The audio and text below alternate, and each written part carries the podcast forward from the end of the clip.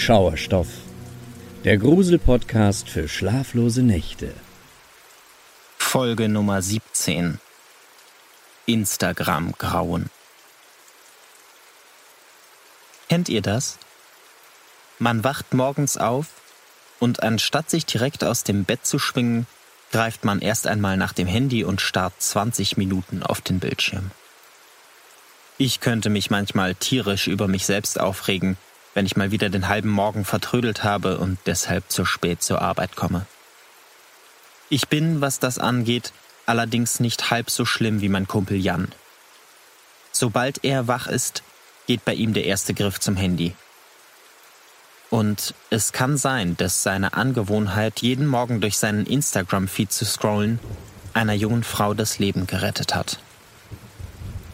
Die ganze Episode spielte sich vor gut drei Jahren ab. Jan war einige Monate zuvor auf der Geburtstagsparty einer Freundin gewesen und hatte dort Tamara kennengelernt. Sie war eine nach klassischen Maßstäben sehr attraktive Frau.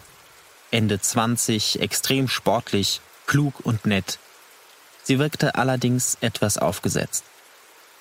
Von den Männern, die an jenem Abend mit ihr in einem Raum waren, störte das natürlich nur wenige. Der Großteil hing ihr an den Lippen, sobald sie etwas sagte. Jan war von der einseitigen Gesprächslage schnell genervt und verließ den Raum. Kurz darauf erzählte ihm die Gastgeberin, dass auch Tamaras Freund auf der Party war und dass auch ihn die Situation ganz schön zu nerven schien. Und tatsächlich, als er das nächste Mal in Tamaras Nähe war, fiel Jan ein hübscher, etwas blasser Typ mit dunklen Haaren auf, der grimmig blickend in der Ecke des Raumes saß. Als die beiden am Ende des Abends zusammen nach Hause gingen, war sie bestens gelaunt. Er hingegen sah bei der Verabschiedung immer noch ziemlich finster drein. Einige Tage später schlug Jans Algorithmus ihm Tamara bei Instagram vor. Er klickte auf Abonnieren und scrollte durch ihr Profil. Es setzte sich vor allem aus Bildern von ihrer Arbeit aus dem Fitnessstudio und aus Restaurants zusammen. Insgesamt nicht allzu spannend, dachte er, bevor er sein Handy weglegte. Doch in den folgenden Wochen wurde Tamaras Instagram-Account ein ständiger Begleiter von Jans Morgenroutine. Nicht, weil er bewusst nachsah, was sie trieb, sondern weil sie auf der Plattform so aktiv ihren Alltag präsentierte. Wenn er morgens aufwachte und nach dem Handy griff, hatte sie schon einen Post aus dem Fitnessstudio abgesetzt und eine Story auf dem Laufband aufgenommen. Ein paar Minuten später dann der Post vom Kaffee im Büro. Und wenn er am Morgen darauf wieder durch sein Instagram scrollte, hatte sie schon zwei, drei neue Bilder gepostet. Darauf war häufig sie selbst zu sehen, immer glücklich lächelnd, manchmal bauchfrei im Fitnessoutfit, manchmal schick gekleidet im Großraumbüro. Hin und wieder tauchte auch ihr Freund auf den Fotos auf, allerdings verhältnismäßig selten. Jan fiel auf, dass ihr Freund auf diesen Bildern einen ähnlich düsteren Eindruck machte wie auf der Hausparty seiner Bekannten. Nach einiger Zeit hatte sich Jan daran gewöhnt, jeden Morgen zum Wachwerden Tamaras Alltag auf dem Bildschirm zu verfolgen. Ihre Stories wurden ihm mittlerweile ganz vorne auf seiner Startseite angezeigt. Verrückt, wie manche Leute ihr ganzes Leben auf Instagram teilen, dachte er sich regelmäßig aber solange ihm das als Programm zum Wachwerden diente, hatte er keinen Grund, sich darüber längere Gedanken zu machen. Bis sich in Jans Morgenroutine etwas veränderte. Eines Morgens fiel ihm auf, dass er schon ein paar Tage nicht mehr beim Blick auf Tamaras Fitnessprogramm wach geworden war. Wenn er es sich recht überlegte, hatte er schon eine Weile keine Stories mehr von ihr gesehen. Sie musste ihre Instagram-Präsenz deutlich zurückgeschraubt haben. Gut für sie, dachte Jan. Das wurde aber auch Zeit. Aber er wunderte sich über diesen Sinneswandel. Also rief er ihr Profil auf, um nachzusehen, was sie zuletzt dort gepostet hatte. Der Unterschied sprang ihm sofort ins Auge. Das war nicht die Art von Selbstpräsentation, die er von ihr kannte in der sich Bilder aus dem Fitnessstudio oder von der Arbeit mit Bildern aus dem Nachtleben abwechselten, und einen scheinbar perfekten Alltag ergaben. Sie hatte ihren Fokus zuletzt völlig verlagert auf ihre Beziehung. Fünf Bilder hatte sie in den vergangenen zwei Wochen gepostet. Vier davon zeigten sie mit ihrem Freund. Dieser Mensch ist der beste und wichtigste Teil meines Lebens, stand unter dem ersten. Jan scrollte ein bisschen hoch.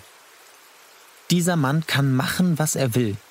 Ich könnte mich nie von ihm trennen. Dies ist unter dem zweiten. Jan setzte sich in seinem Bett auf. Er kann machen, was er will? Ich könnte mich nie von ihm trennen? Was war das denn für ein Satz? Das klang eher beunruhigend als romantisch. Er sah auf das bis dato letzte Bild in Tamaras Profil. Es war erst einen Tag alt und es zeigte sie, wie sie durch einen Wald spazierte. Jan zoomte auf ihr Gesicht. Sah sie nicht irgendwie unnatürlich aus? Gehetzt? Ein wenig dünner als auf den anderen Bildern? Er las den Text zum Bild. Hi ihr. Um mich wird es in nächster Zeit etwas stiller. Ich brauche ein wenig Abstand vom Bildschirm und dem virtuellen Leben. Werde mich deshalb demnächst vor allem meinem Freund und der Natur widmen. Wir machen einen längeren Ausflug zusammen. Ganz viel Liebe für euch. Jan hatte ein merkwürdiges Gefühl im Magen. Irgendetwas störte ihn an diesem Text. Er las ihn nochmal, dann noch ein drittes Mal, und dann fiel es ihm wie Schuppen von den Augen. Tamara hatte den ganzen Text klein geschrieben, jedes einzelne Wort. Bis auf die zwei ganz am Anfang. Hi, ihr. H, I. Und die drei ganz am Ende. Liebe für euch. L, F, E. H, I, L, F, E. Hilfe! Jan war plötzlich ganz heiß. Er merkte, dass er an den Händen schwitzte und sein Herz schlug doppelt so schnell wie gewöhnlich. Auf dem Foto war ein Ort angegeben, ein Naturschutzgebiet, ein, zwei Stunden von hier. Und das Bild zeigte sie im Wald, er hatte einen furchtbaren Verdacht. Irgendwie übte Tamaras Freund Druck auf sie aus. Vielleicht hatte er sie sogar entführt und hielt sie irgendwo fest. Aber sollte er das der Polizei mitteilen? Einen Entführungsverdacht anhand von ein paar Instagram-Posts? Jan sah sich das ganze Profil nochmal genauer an. Dann die klein geschriebene Hilfenachricht. Immer noch schwitzte er. Aber sein Herz schlug nun etwas langsamer und sein Kopf wurde ein wenig klarer. Er entschied, sich bei seiner Freundin zu melden, die damals die Party veranstaltet hatte. Schließlich kannte sie Tamara besser. Jan wählte ihre Nummer, doch es ging niemand ran. Verdammt, duchte er. Was, wenn irgendwas passierte? Lieber einmal zu oft um Hilfe gerufen als einmal zu wenig, oder? Also rief Jan die 110 und berichtete, was ihm aufgefallen war. Die Polizistin am Telefon bedankte sich und sagte, die würden dem Hinweis nachgehen. Den ganzen Tag über war er nervös. Das Schlimmste war, dass er seine Sorgen nirgendwo loswerden konnte, weil er das Gefühl hatte, die Sache lieber nicht so breit zu treten. Hatte er nicht überreagiert? Nur wegen ein paar Großbuchstaben? fragte er sich immer wieder. Es wäre doch unangenehm, wenn jemand, mit dem er nur entfernt bekannt war, seinetwegen von der Polizei kontaktiert würde. Dann, spät abends, bekam er Nachricht von der Polizei. Die hatte Tamara aus einem angemieteten Häuschen im Wald geholt und in Sicherheit gebracht. Sie war dort eingeschlossen gewesen. Ihren Freund habe man mittlerweile gefunden und vorläufig festgenommen. Mehr konnte man ihm zu dem Zeitpunkt nicht sagen. Jan war mit den Nerven völlig am Ende, aber froh, dass er sich vorerst zumindest keine Sorgen mehr machen musste. Zwei Tage später bekam er endlich einen Anruf von seiner Freundin, der Partygastgeberin. Sie erzählte ihm, was passiert war. Tamara hatte mit ihrem Freund Schluss gemacht.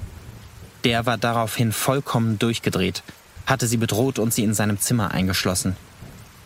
Am nächsten Morgen hatte er ihr befohlen, in sein Auto zu steigen und war mit ihr in die Waldhütte gefahren. Die ganze Zeit über hatte er ihre Bewegungen und Handynachrichten kontrolliert, auch ihre Instagram-Aktivitäten. Darin eine versteckte Botschaft unterzubringen, war ihre einzige Möglichkeit gewesen, jemanden zu erreichen.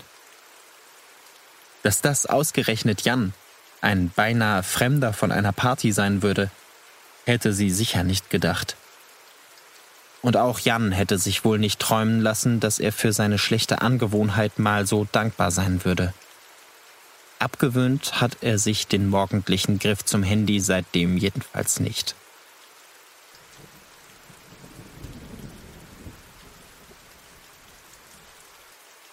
Story Nummer 2.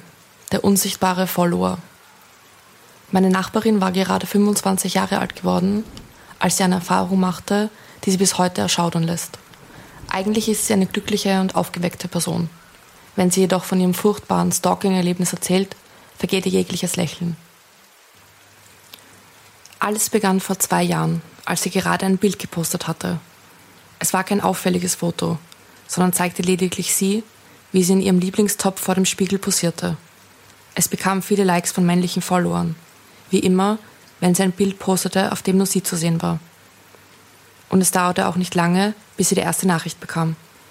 Meistens waren das irgendwelche Typen, die sie fragten, ob sie sie mal im realen Leben treffen können. Die erste Nachricht war jedoch anders als die, die sie sonst bekam. Es war eine Werbung für einen Ausflug in einen Vergnügungspark. Meine Nachbarin wusste schnell, dass es sich hier um Spam handeln musste.